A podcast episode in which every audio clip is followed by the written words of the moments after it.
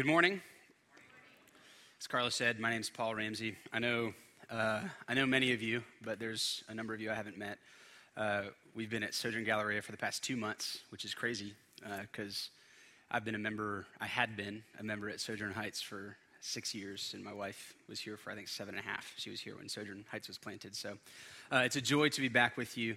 Um, joy to be preaching God's word. Happy Father's Day. Uh, if you're a father in the room, uh, if you have a father in the room, happy Father's Day. Uh, what a fun day of celebration. It's my second Father's Day. Uh, we have a 16 month old, and she is an absolute joy, and so it's a lot of fun. She got me, she got me a book this morning. Uh, something I forget, something about 10 things that a dad should know about his daughter. I don't know. It was a great. A, it looked like a great book. Can't wait to read it. Um, but happy Father's Day, and I also say that with a caveat. You know, I know, I know many of you in here, and I know that a few of you. Uh, personally, I know that, that, that today's kind of a hard day for you. Um, and so, whether I know that or whether I don't, I want you to know that I, uh, I and a number of us have been praying for you, um, if not by name, then in spirit. Uh, and I hope that the God of comfort meets you today um, in, in what might be a hard day for you. Uh, but yes, happy Father's Day. It's exciting.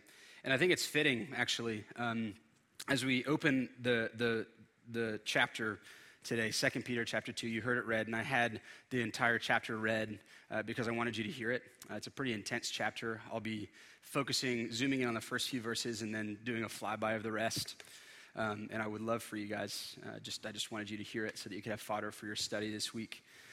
Um, but it's, it's particularly fitting, I think, on Father's Day because in, uh, uh, in this chapter, we hear Peter really um, acting as a father uh, to his church who really cares deeply about the purity and safety of his church.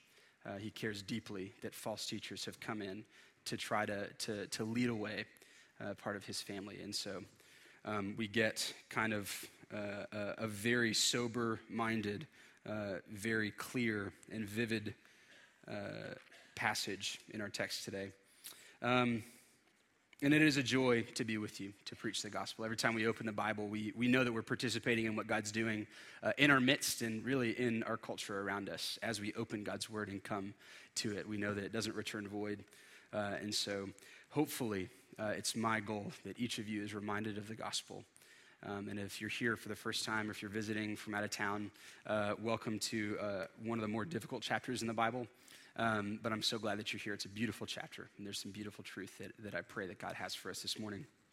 Second Peter is a letter um, that, that's the last writing that we have from the Apostle Peter. Uh, in, uh, in the early church, Peter was the, the first among the apostles, the one who Christ looked at and said, It's on this rock, on Peter, that I will build my church. Uh, and so Peter had devoted his whole life to ministry. It wasn't without, it was kind of a rocky road of ministry. It wasn't perfect, but he devoted his life to building up the church, to building a foundation for the church throughout this age. Um, and uh, he had just heard, chapter 1, verse 14 says, uh, uh, since I know that the putting off of my body will be soon, as the Lord Jesus Christ made clear to me, I will make sure to teach you these things so that you can recall them when I'm gone. Jesus had made it clear to Peter that he didn't have much longer uh, in this earthly body. And so these are the last words. These are kind of Peter's last will and testament, so to speak, um, as he writes to his church. Um, and it's and sure enough, uh, probably likely about a year or two after he wrote this letter, he was crucified, uh, martyred for his faith in Jesus because he wouldn't renounce Jesus. And when he was crucified, uh, that they announced his sentence of crucifixion as, as, he was, as he was walked up to his crucifixion, he said, I'm not worthy to be crucified in the style of my Savior. And so crucify me upside down, if you would. And so he was crucified upside down because he didn't count himself worthy to share the honor of a crucifixion like that of Jesus. It's an intense story and it's a beautiful story, um, uh, although sometimes hard to, to recount. Uh, and, and these are the final words that we have from the Apostle Peter. And what does he say? He points his people again and again to the gospel, the true gospel. And here uh, in chapter 2, he calls out those who teach falsely, threatening the purity of the church. And while Peter could have said, hey, this is, he could have just preached the true gospel and said, hey, keep to this and avoid everything else, he did probably what a good father would do, really. Um, like, like you would tell your kids, hey, don't accept candy from strangers at the park. Uh, Peter says, here's some real temptations, here's some real dangers that are out there, and I want you to know that they're coming so that you can avoid them. And so, as we look into uh, chapter 2 this morning. I want to look at three uh, main points. First, what is the church? I want to answer briefly uh, what is the church? Uh, second, we're going to look at why the question why are false teachers so dangerous? And third, we're going to look at how then we can live in the way of Christ with any confidence at all.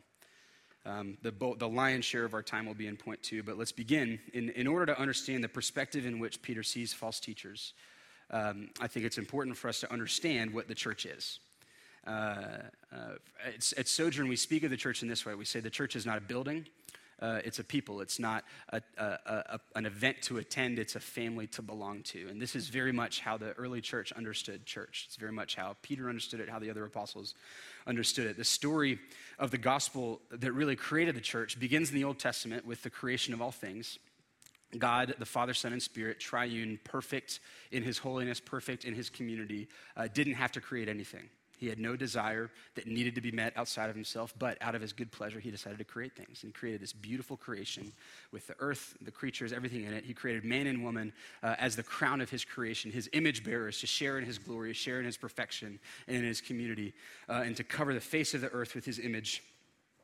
Uh, and it was a beautiful creation. One day, however, Adam and Eve, the first man and woman, were tempted by Satan to distrust God, and they acted on this temptation which broke their relationship with him. In the name of freedom, so they thought, they chose sin, which backfired on them because it turned out to bring them into slavery, enslaving them and all humankind, including you and me, after them, uh, to sin.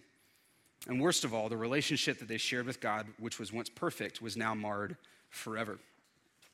The rest of the Old Testament, though, rather than telling the story of God ending things and starting over, uh, it tells a story of God's plan to restore and renew this creation with uh, th- this relationship that he had with humanity and all of creation. And God's solution required that his people would be made holy again. That is, that they would be made essentially sinless, blemishless, so that they could be in the presence of God. Set apart is another definition for the word holy, set apart from all that is wicked because of the sin that they had brought upon themselves and this plan of redemption that God set forth wasn't God basically saying, you know, tell you what, we got to go to plan B. My people became unholy, so I guess I'm just going to have to deal with unholy people. No, his plan was to make them holy once more. But it was impossible for humans to make themselves holy. And so what did God do? He did it for us. The whole story of the Bible builds up to this point where God's plan reaches its fulfillment. Jesus Christ was born a man, fully God, fully man, and he died a death that cleansed us and saved us from our sins. In dying on the cross, God ransomed us out of our slavery to sin, purchasing us from slavery at the cost of his life, the highest price he could pay. And his sacrifice cleansed us from our sins so that we could truly be in the presence of God. And Peter taught us in his first letter, in 1 Peter, that it's more than that. It's more, God made it more than possible, more than just possible for us to approach him. He, what God was doing in salvation was creating us into a dwelling place for himself. That we are now the temple of God in whom God dwells, and it is God's dwelling with us by the power of the Spirit that we have the power and the ability to live lives pleasing, holy, blameless, and faithful to him. And so the church what is the church? The church is called to be a holy, beautiful place of encouragement and empowerment. We're called to be the salt and light that flavors and brightens this dark world. 1 Peter 1, verses 15 uh, and 16, Peter says, As he who called you is holy, you also be holy in all your conduct, since it's written, You shall be holy, for I am holy. God expects his church to be holy. And Jesus established his church on the foundations of the apostles right, which empowered holy living through teaching faithfulness and fruitfulness and growth. So the church, in other words, has always seen itself this way, and Sojourn seeks to be this kind of church that. Uh, that we would be great lovers of people, that if we closed our doors, that the neighborhood around us would miss us. That, that we would be the kind of place that the broken and hurting know that they can come to have their needs met. In a world that condemns and belittles, we want to be a place where people are welcomed and empowered and loved. In the early church, this was called the way. Peter uses this phrase twice in this passage, verses 2 and 21. God's plan for the world is not just a bunch of people who believe in Jesus living all over the place. God's plan for the world is a community of people bought by the price of Christ's life and brought into the same people worshiping Him together, living the very way that Christ Himself lived in humility and sacrifice, bold but gentle, and loving all. This is the kind of community that Christ died to purchase. Uh, Carlos and I were talking this week, uh, and the thought was kind of floating around why is it uh, that we love reclaimed stuff? My mom ordered this bag, uh, this suitcase offline, online. Uh, and uh, it was this bag that was made out of re- reclaimed leather from Southwest Airlines plane seats. Um, and it was this, and it was a really, it was a really neat looking bag. And my mom was thrilled about it. Um, she loves reclaimed stuff, and I wish that she knew why she loved reclaimed stuff so much. I mean, we could say the same thing about antique vehicles. You know, why is it that we, pri- we prize a, a, restored 1950s pickup to a brand new pickup off the lot? Um, why is it that a ding in an antique is more devastating uh, to at least some of us than a ding in a new, uh, shiny uh, product? I think that the reason we love reclaimed stuff is because that's the God that we worship. Our God is a God of reclamation, right? God doesn't replace the people of God, He renovates us. He doesn't get rid of us to create new ones, He makes us new from the inside out. God is a God of redemption. And the church uh, the church is a beautifully restored people of God who have been made holy by the cleansing blood of Jesus, who are now empowered by the Holy Spirit to live holy lives. That's a long definition of the church, but I think it's important. That is what the church is supposed to be. There are those who would have it otherwise, though. Holiness is unnatural, as Cole said last week. Holiness requires change, and there are some who don't want to change. And sometimes those people, rather than outright rejecting God and continuing in their lives without Him, try to infiltrate the church and turn the church into what they want it to be, and turn God into who they want God to be. And according to Peter, this is particularly offensive to God and it's particularly dangerous. False teachers and false teaching was very dangerous back then, and it is absolutely as dangerous today. And so let's look at what Peter says. Point two why is false teaching so dangerous? What is the threat of false teaching? I'm going to go through this. First thing I want to look at under this uh, header is what are false teachers? Let me read verses 1 through 3. What are false teachers? Peter says, But false prophets also arose among the people, just as there will be false teachers among you who will secretly bring in destructive heresies, even denying the master who bought them bringing upon themselves swift destruction. And many will follow their sensuality, and because of them, the way of truth will be blasphemed. And in their greed, they will exploit you with false words. Their condemnation from long ago is not idle, and their destruction is not asleep. So, Peter gives a pretty vivid description of the people he's describing here. Uh, and I want to make four observations that we can make. Uh, there's many more that we could make, but I want to make just four. First, the first observation that we can make about these false teachers is simply that they're a reality throughout the Bible. Right, Peter points out in verse 1 that there will be false teachers who arise within the church, just as there were false prophets throughout the Old Testament. He doesn't say they might come up, he says they will be among you. False teachers are not a possibility, they're a reality, uh, and they always have been. In fact, can you think of the first example of a false teacher in the Bible? Satan. Very good. Yes, Satan is the first t- false teacher in the Bible. Uh, the very existence of sin in the world came as a result of false teaching. In the Garden of Eden, Satan came to Adam and Eve as a smooth talking teacher. Right, who was just trying to help them understand God's word. And he seemed to be particularly cared for their well being and especially their happiness. But his words were deadly because they entertained the false teaching of Satan. Adam and Eve fell, and since then, all of creation has been broken. False teachers have been dangerous and they have been a reality from the very beginning. Satan was there in the Garden of Eden. False prophets have been throughout the Old Testament. And false teachers, even now, 2,000 years after Peter wrote this, we see a history of false teachers having arisen from within the church. They are a reality. The second thing, uh, second observation, very briefly, that we can make about false teachers is that they come from within God's people.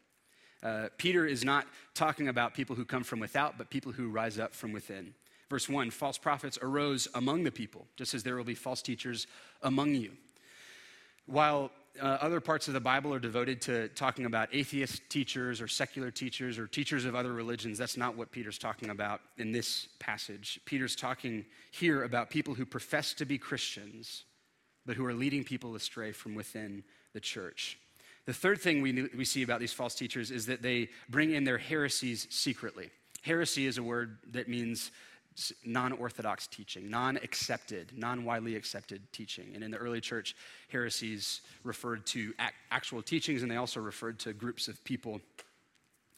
Uh, and the way that Peter describes these false teachers makes it sound like these are awful people who do terrible things, um, who everyone should see. Obviously, these are not people we want to be associated with. Obviously, we don't want to be engaging in the things that are engaged in. He describes them like I just read, verses 1 through 3. He goes on, they, these teachers indulge in the lust of defiling passion. They blaspheme, they speak evil against, they curse spiritual powers. They blaspheme about matters of which they're ignorant. They're irrational animals, eyes full of adultery. They're insatiable for sin. He goes on and on and on about these false teachers. It almost seems like Peter's trying to transport us into this, this kind of red light district at midnight. Right, it's like he's trying to trans, transport us into a brothel to see, look around, look at all these people who you should obviously see are destructive. It's like that movie scene almost when, you know, in the action movie, uh, when, you know, the plot's moving along and then the music changes, the lights dim a little bit, you get into this room with people with, you know, slick back hair and whatever else. I don't know. Uh, if you have slick back hair, you look great. But, um, you know, you can tell that the director is trying to communicate this is a room of people. This is a scene that you're not supposed to approve of. right? Um, it's almost like Peter is doing that when he describes these false teachers, but he doesn't say that. He says they bring in their heresies secretly. Uh, he says that, uh, in other words, their teaching makes its way into the church below the radar in a way that's not obvious to all. Just like Satan uh, in the Garden of Eden was, was kind of a smooth talker, convincing Adam and Eve that he knew what was best for them uh, that false teachers, you know, you know, Peter's teaching that the false teachers are craftily sneaking their message in. The Apostle Paul in Colossians warns the Colossian church about false teachers, and he says this He says, I say this in order that no one may delude you with plausible arguments. Right, false teachers use plausible arguments that sound appealing, uh, which makes them easy to slip in secretly. As one commentator put it, a theological don, a theological kind of bigwig, can defend fornication in certain circumstances as a form of charity. In other words, a particularly theologically astute false teacher can make adultery sound like charity. Words can be manipulated, words are absolutely important. The fact that these false teachers slip things in secretly doesn't mean that they're doing so quietly. In fact, Peter describes them as bold and willful. Verse 10, they despise authority. They speak in loud boasts of folly. Verse 18. So while they bring in these heresies secretly, they're bringing them in boldly and sometimes loudly. And so, destructively, they are craftily trying to infiltrate and lead people astray within the church. The fourth uh, and last quality about false teachers that we see is that they will be known by their lifestyles, which will be marked primarily by two things sensuality and greed. They live their lives for sex and money. Verse 2 Many will follow their sensuality, and because of them, the way of truth will be blasphemed. It's interesting that the first thing that Peter jumps to here is sensuality. Just like Paul in Romans begins his kind of universal indictment of mankind with sexual sin, uh, Peter jumps straight to sexual sin, and it's not, it's not surprising. Uh, in the early church, all of these heretical groups, many of the heretical groups in the early church were known for their uh, sexual deviance. Right? They had uh, religious ceremonies that were very sexually charged, orgies, a lot of polygamy, and, and sacrificial ceremonies. Uh, uh, even modern day cults, you probably have heard many stories like this. To give two examples, uh, there's a guy named David Koresh uh, who was a leader of a Christian offshoot, offshoot sect called the Branch Davidians in Waco, Texas. Um, and he taught in one of his teachings spiritual weddings which allowed him to temporarily marry women uh, who were followers of his of any age uh, and allowed him to, to go to bed with them. Jim Jones is another cult leader, um, the guy who the phrase don't drink the Kool-Aid comes from. He did committed mass suicide with 900 or so of his followers as they were trying to catch the Halley Bomet into heaven, or Haley, whatever you call it, Haley Bop comet. Um, and Jim Jones, the leader of this sect, committed adultery with a number of women in his church. He eventually started referring to himself as the father of all to blur the lines between families so that he could have whatever woman he wanted. So, sexual sin, sensuality, is a characteristic of false teachers. The second characteristic is greed, verse 3. In their greed, they will exploit you with false words. Right, looking for their own gain, uh, you will be exploited by these false teachers, and they'll make you think that what they're asking for is normal. Uh, a simple example of this is what's called the prosperity gospel or the health and wealth gospel. Uh, there's a pastor named John Piper who says the only thing wrong with the prosperity gospel is their eschatology, their, their timeline uh, for things. Uh, God does promise prosperity and health and wealth, just not yet. Um, but the, the prosperity gospel uh, teaches that you can have your best life now, and often these prosperity gospel ministries will teach something along the lines of, of that, you, that you should sow a seed so that God can multiply it, right? And what they do is they say things like, you should sow a seed so that God might bless you. And then they equate that seed with a dollar amount that you should give to their ministry. Um, it's about as bold as you can get, and it happens. You probably see it on TV um, here in Houston. We don't have cable, and half, 15 of the Christian channels do similar things like this. The second question under point two is, is, is why. So we looked at some characteristics of false teachers. Why, though, are false teachers so dangerous? In chapter 1, verse 1, we see that, uh, that, that, Peter addresses his, letters, his letter to those who have obtained a faith of equal standing with ours by the righteousness of God and our Savior Jesus Christ. So Peter is not writing this letter to false teachers. Right? His audience is not the false teachers themselves. In fact, from how he describes them, he could have written them a letter, they probably wouldn't have read it or heeded it. His audience is the Christians uh, so that they might know what's going on. And as he writes, uh, we see a couple of his chief concerns right there in verse 2. Peter says, Many will follow their sensuality, and because of them, the way of truth will be blasphemed. Because false teachers will lead many astray, the way of truth will be blasphemed. In other words, the outside world will be looking on to the Christian church and making accusations and blaspheming against the Christian church. And because these false teachers are leading people astray, outsiders are going to look and see, hey, that person's a Christian. They're doing this. That person's a Christian. They're, they're hypocrites. They're just like everyone else. They're no different from the world. And this is particularly painful for Peter, right? Because he knows that the way of truth is Christ's design for reaching a lost world. In his first letter, 1 Peter 2, uh, verse 9, Peter calls the church a royal priesthood, that the church is this mediator between God and the rest of the world.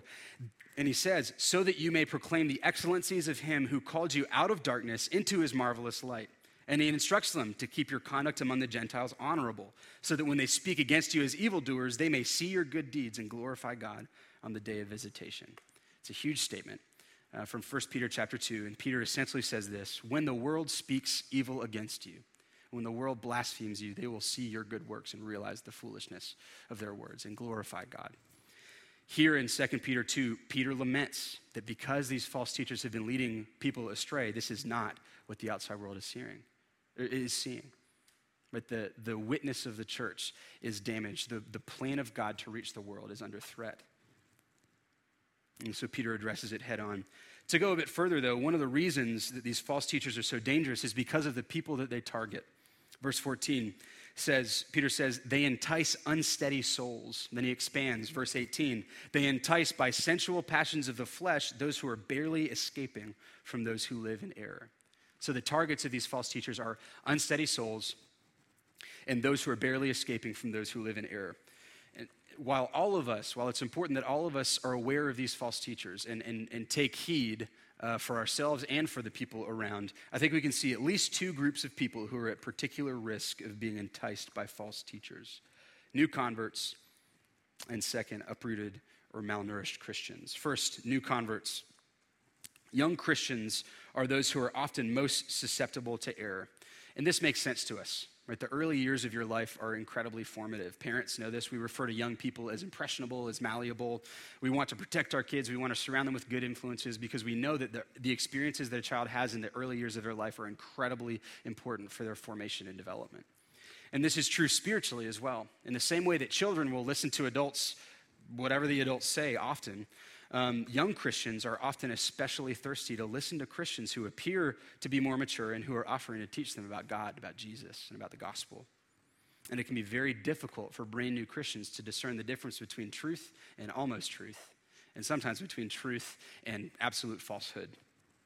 And so, in those earliest days when foundations are being laid, uh, wouldn't it make sense for Satan to get in and drop an error here and an error there and try to shake the foundation that this new believer is building up? For example, remember what, what Peter says in 2 Peter 1, just a chapter before this. He says that we've been given all things that pertain to life and godliness, which is an incredible promise. Uh, and then he says, Therefore, we should make every effort to supplement your faith with virtue, virtue with knowledge, knowledge with self control, steadfastness, and so forth. And then in verse 8, Peter says, If these qualities are yours and they're increasing, they keep you from being ineffective or unfruitful in the knowledge of our Lord Jesus Christ. Talk about an incredible promise, right? If, if making every effort to supplement our faith with all of these things prevents a Christian from being unfruitful, then wouldn't this be an easy first target for Satan to pick in a new convert? Would it make sense for Satan or for false teachers to get in and convince a young Christian, listen, hey, don't you know that your eternity is secure, so you don't have to, it doesn't really matter how you live your life? Don't you know that you don't have to do anything? Of course, it would make sense for that seed to try to be planted. If what Peter says here is true, right, if that effort is the thing that keeps you from being ineffective or unfruitful, then Satan will do anything he can to convince you that effort is pointless, that effort is unnecessary, that it's optional. Someone uh, talks about the righteous person being like a tree planted by streams of water that yields its fruit in due season, that can't be blown to and fro by storms and winds that might come. Satan would love nothing more than to interfere with the growth of a new tree before it can take root and steady itself. It takes time for a tree to grow and mature and to be able to withstand the wind. And that's what false teachers do. They entice those who have barely escaped from the world. Right? Those who just yesterday were living lives of rampant sin and have come to a knowledge of the Lord, and the false teachers say, Hey, did you know that you can have Jesus and those things too? You don't need to stop. Right? The false teachers do this. They entice unsteady souls. Uh, they entice those who have barely escaped. This is why one of the characteristics of elders, of overseers in the church, that the, that the Apostle Paul gives in uh, 1 Timothy 3 is that a man not be a recent convert, or else he will be puffed up with conceit to continue with the image from Psalm 1, it takes time for a tree to grow and grow strong.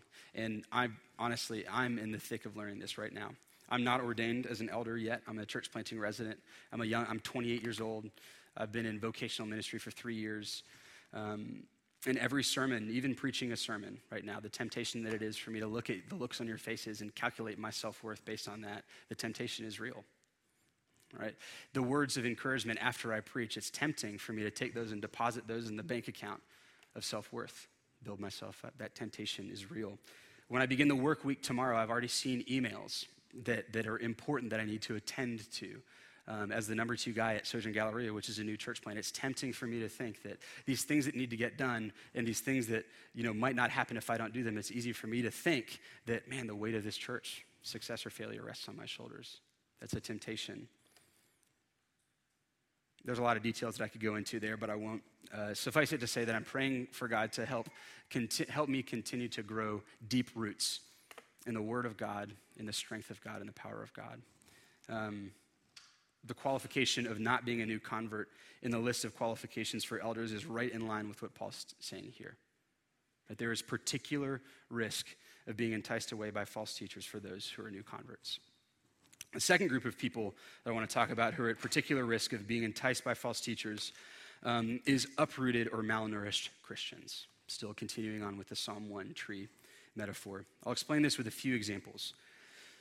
Times of travel or transition, times of crisis, seasons of spiritual drought can leave people, uh, even mature, uh, believing, seasoned Christians, in a place of instability and susceptibility to enticements of false teaching and sin right? being uprooted from one city to another, being tra- in travel in between place to place, changing church communities, changing social networks, right? Our, our hunger for community, being mal- malnourished in the community that God intends for us, can cause us to be thirsty and try to get community of any kind, even if illicit.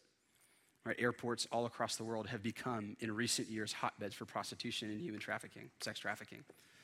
Um, in Houston, brothels, uh, predominantly massage parlors, illicit massage parlors, the, the most frequent hours, uh, the highest cu- customer volume at these, at these brothels uh, are between the hours of 7 and 9 in the morning and 4 to 6 in the afternoon when men are going to work and coming home from work. Times of crisis like death or traumatic injury in the family, loss of job, personal struggle can leave you in need of relief, desiring relief, which might, would cause you to be willing to entertain things that you would normally avoid. Seasons of spiritual drought during which it's hard to read God's word, hard to pray to God, make it difficult increasingly to discern what's acceptable and what's not. And so you start to toe the line, maybe even stepping over the line a few times just to see how bad it is. Right? False teachers are dangerous because they target the weak. Like wolves hunting sheep, they don't need to get the strong sheep, they just need to eat. And so they pick the young, they pick those who are isolated on the fringes. Not only, though, are false teachers dangerous because of the people they target, but possibly the greatest danger of false teaching is that at the heart of it, false teachers tell us what we want to hear. When we look at the text, what is it that these false teachers were preaching? Verse 18 For speaking loud boasts of folly, they entice by sensual passions of the flesh those who are barely escaping from those who live in error. They promise them freedom, but they themselves are slaves of corruption. For whatever overcomes a person, to that he is enslaved. So, what were these false teachers teaching? They're teaching freedom. And this is something we all want. Right? The false teachers were teaching a freedom that says you can have whatever you want. Right? You want sex? Just do these things and then it'll be okay. You want money? Yeah, go for it. Have it. You want things your way? Take them. You can have your own God, defining God however you like because you've been through a lot and so you probably know. You can strive for whatever you want. It's not wrong to try to get what you want. Right? Creature comforts aren't a good thing, aren't a bad thing. They're actually a good thing. Boys will be boys. We shouldn't hold it against him. Right? You were born that way, so go for it.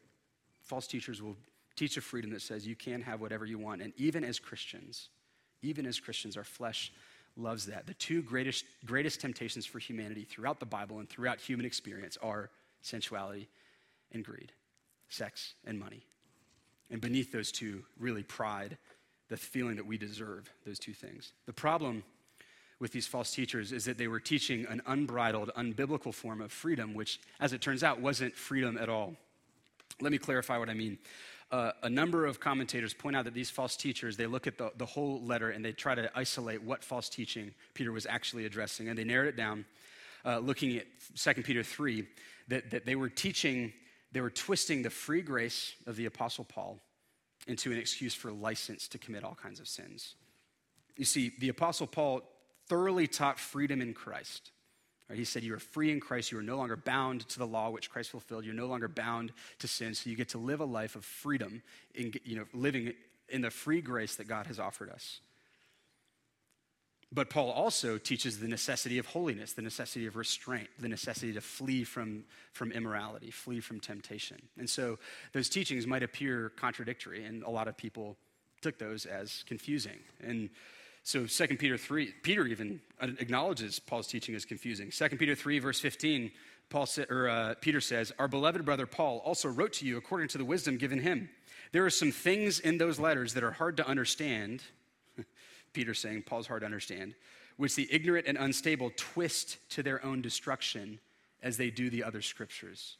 You, therefore, beloved, knowing this beforehand, take care that you are not carried away with the error of lawless people and lose your own stability. You see, God wants us to be free.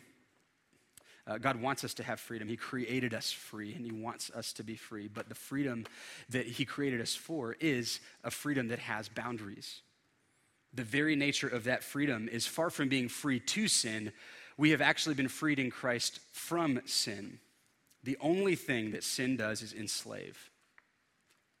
The only thing that sin does is enslave. It multiplies, and like an addiction, sin always demands more and more, never quite satisfying until it overcomes you. And verse 19, whatever overcomes a person, to that he is enslaved.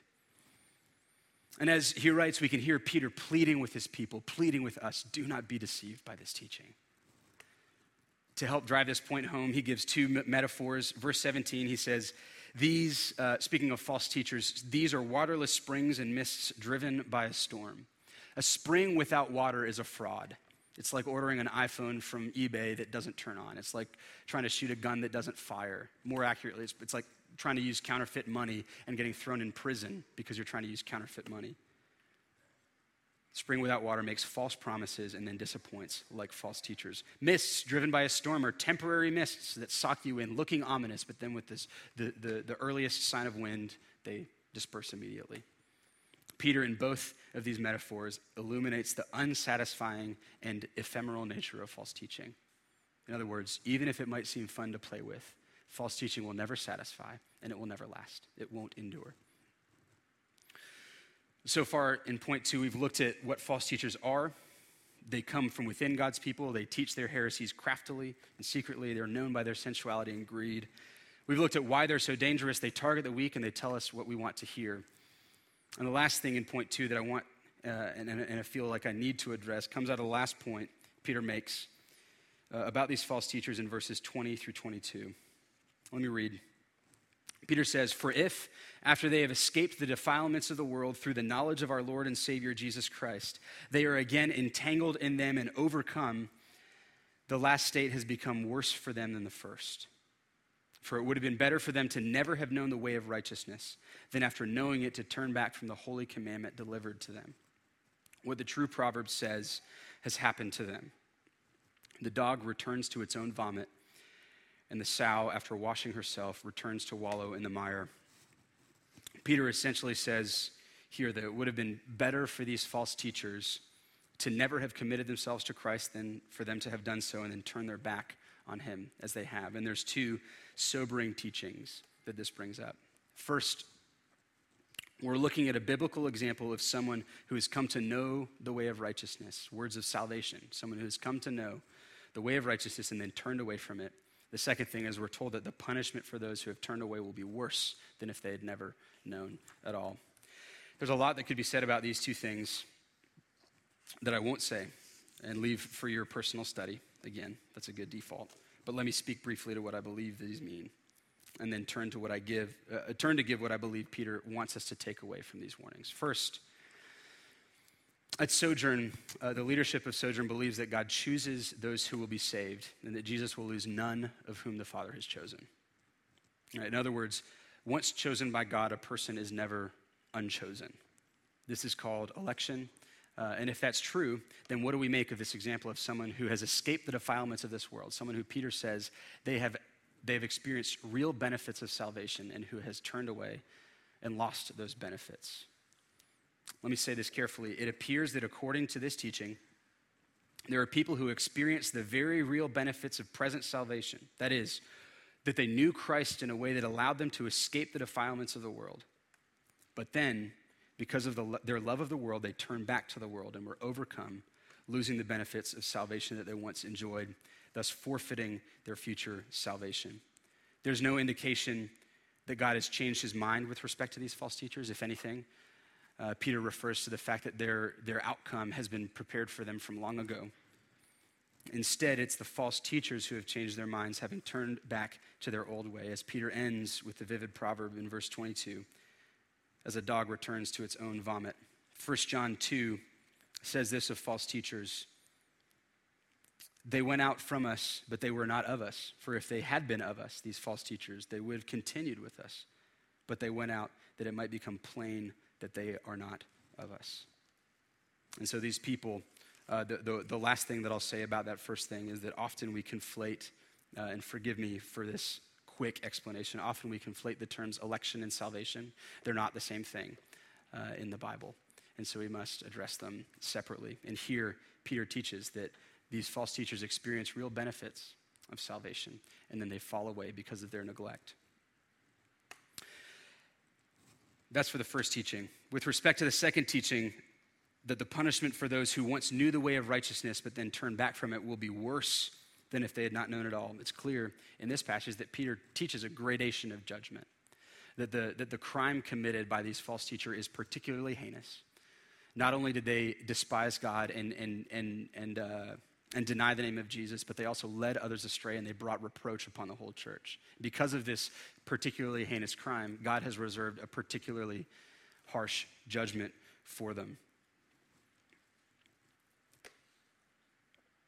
And now to turn uh, to what I believe Peter has intended us to come away from these warnings with. Uh, let me say this. First, Peter is warning us about these things. He's warning us about these false teachers. He's pointing out that we are actually responsible for the knowledge that God gives us, for what God reveals to us. Peter is giving us these warnings so that these things that happen to false teachers do not happen to us. It's clear that Peter's intention, chapter 1, verse 15, Peter says, I will make every effort so that after my departure you may be able at any time to recall these things. Peter wants the church to be fully established in the truth, and so it should be no surprise that Peter gives particularly vivid descriptions of false teachers and the outcome of their way of life. Peter's goal is this he wants to communicate that we have a part to play in preventing this from happening. We have a part to play in weeding out and avoiding the teaching of false teachers. You must supplement your faith with virtue, knowledge, steadfastness, etc. You must remember the teaching of the apostles, as Peter makes clear in chapter 1. You must flee from the enticing temptations of sensuality and greed, and when you don't, you must repent and ask God for forgiveness and healing and strength. If you don't, if you neglect your salvation, then falling away is a real possibility. Can, can you be confident that you are truly saved? Can we have confidence in our salvation? Absolutely. There's a number of things that happen throughout the Bible, but let me frame it in the form of a couple of questions. Paul says, Remember your baptism and the day you first believe. Can you give thanks for that moment? Are you repentant today? Do you hate your sin even though it is present? Are you growing in the virtues that Peter listed out? If, if yes to any of those questions, then take heart. That's what Peter is saying to us. See, when Peter writes in verse 1 that these false teachers will secretly bring in destructive heresies, even denying the master who bought them, this is incredibly important. By their life and teachings, these false teachers are denying the master who bought them. And let's not miss what this is actually saying. Today, this could mean a variety of things. It could mean redefining Jesus. it Could mean saying, you know what, that's not the Jesus I believe in. That's not the God I believe in. Right? But I think that this is primarily an ethical claim, not an intellectual one. Chances are these false teachers weren't going into churches saying, hey, guess what? Jesus isn't Savior. Right? Jesus wasn't the Son of God. Chances are these false teachers weren't making intellectual claims about, about God. This was primarily an ethical claim. Instead, they are denying Jesus with their way of life. Jesus' command was simple. He said, If anyone would come after me, let him deny himself, take up his cross, and follow me. And whoever doesn't take his cross and follow me is not worthy of me. It's clear that these teachers are instead clinging to themselves and their desires, and they are doing so boldly and willfully. Jesus demands that his followers lay down our lives.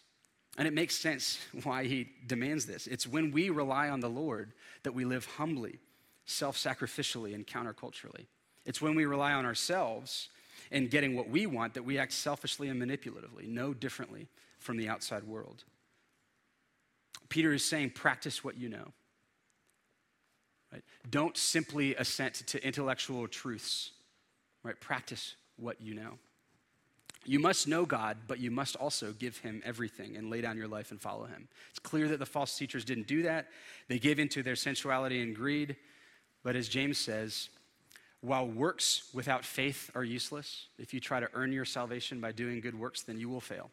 He also said that faith without works is dead. And so, if you say that you're saved and you're not living a life of good works, then I would be remiss if I didn't tell you, friend, I don't think you believe in God like you think you believe in God.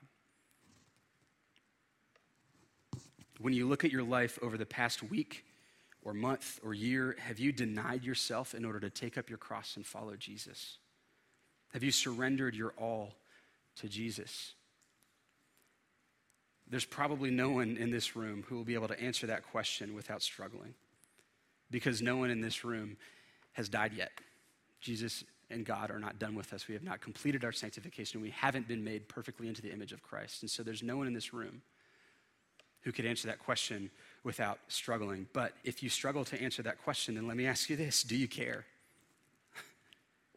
Do you care about your sin? And are you growing in the ways of the Lord? You see, Peter, in, in making this claim about the, the false teachers denying Christ, he's making primarily an ethical claim, which means he's saying, look at their lives. Don't listen to what they're saying. Just look at their lives and you'll know them. Similarly, we can take that as, as, as an encouragement ethically too. God does not just expect us to have confidence because we convince ourselves that we're saved. God wants to give us great confidence. Peter says, make every effort to supplement your faith with virtue, virtue with knowledge, and so forth and so on. Because if these are yours, if these fruits are yours and they're increasing, they keep you from being unfruitful. Have a look at that and be confident. Look at your life, look at your ethics. There is a clear call in this passage to take heed lest you fall. We must not avoid this clear exhortation this clear teaching that Peter gives us. But he's not the teacher sitting behind the desk saying, You better study because who knows how hard this test is going to be for you. No, that's not the picture that we get at all. Peter knows exactly how hard this test is going to be, and he already knows the outcome. In the middle of this chapter, as I move to close, the question is how do we then live in the way of Christ? In the middle of this chapter, verses four through nine, Peter gives a series of stories that are kind of complicated to, to follow through. Um, he tells a story about how God did not spare angels when they sinned. He then moves on to talk about Noah and how all of the earth was judged, but Noah and his family were preserved. And then he tells the story of the judgment of Sodom and Gomorrah, the destruction of those cities, and how God preserved Lot, basically dragged Lot kicking and, and screaming out of the city at, before he destroyed it. And he tells these three stories, and it's a bit, like I said, Peter seems like he's rambling and really trying to get at something. But when you get to the end, you see that the word for bear with me. You see the word for that begins verse 4 gets resolved in the then that begins verse 9. For, if God rescued Noah, if God rescued Lot, Peter shares these stories to make this point. When I look at all those stories, then, verse 9, I can conclude that the Lord knows how to rescue the godly from their trials. Peter says, I look at the past, I look at the way that God's been faithful, and I know that God can and will and is pleased to rescue the godly in their trials. And how? This is a rich promise that Peter gives us. First, it shows us that God's able to rescue us from the final day of judgment upon Jesus' return. Carlos is going to talk about that next week. The second thing is that we know that the faithful are empowered to live faithful lives with real power against sin to choose what is good and what is right. Hebrews 4, verses 15 and 16 describe Jesus this way. It says, Since we have a great high priest who has passed through the heavens, Jesus, the Son of God, we do not have a high priest who is unable to sympathize with our weaknesses Jesus is not unable to sympathize with our weaknesses because he has been tempted in every way as we have been, yet without sin. Therefore, we get to draw near to him, near to his throne of grace with confidence that we may receive mercy and find grace to help in our time of need. Because Jesus has been tempted as we are, yet without sin, he is there ready to extend help when we ask. Listen to this truth.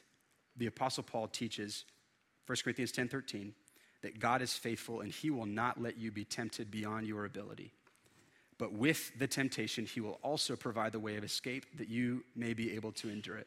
Listen, we must accept our sin, but we must never accept our sins. We must accept our sin. We must accept our need for God and God's mercy, but we must never accept our sins. There is no sin, there is no temptation that you can't say no to according to what Paul says. There is no sin that you have to say yes to, that you have to give yourself the excuse, oh man, I, I was just bound to do it.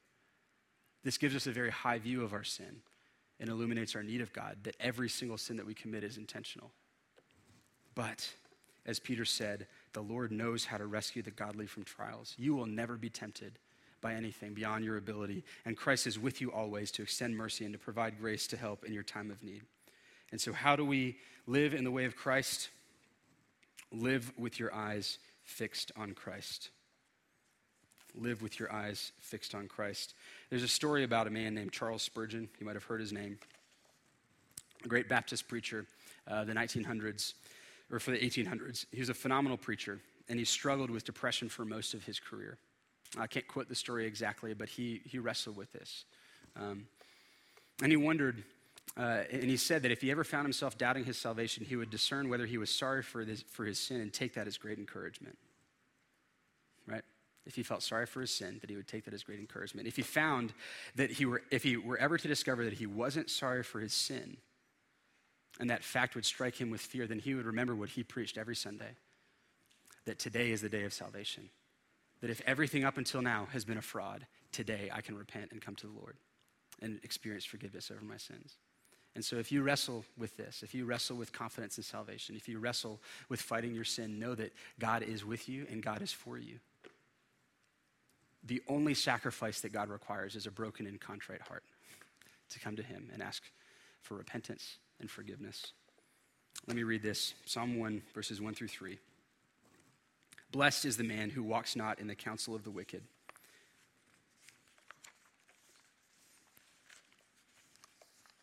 There it is. Blessed is the man who walks not in the counsel of the wicked, nor stands in the seat of sinners, nor sits in the seat of scoffers. But his delight is in the law of the Lord, and on his law he meditates day and night. He's like a tree planted by streams of water that yields its fruit in its season, and its leaf does not wither. In all that he does, he prospers.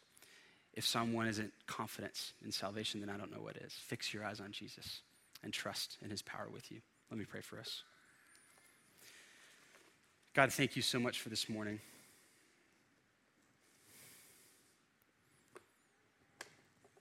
Thank you for your word. Um, thank you for your spirit. I pray, Lord, that you would help us to understand these words. And not just understand them intellectually, Lord, but help us, Lord, to apply these words ethically, apply them to our actual lives, the decisions that we're going to make in about half an hour, the decisions that we're going to make tonight at bedtime. Be with us, Lord. Teach us the truth. Let us not fall prey to any false teaching that tells us that we cannot fight our sin and temptation.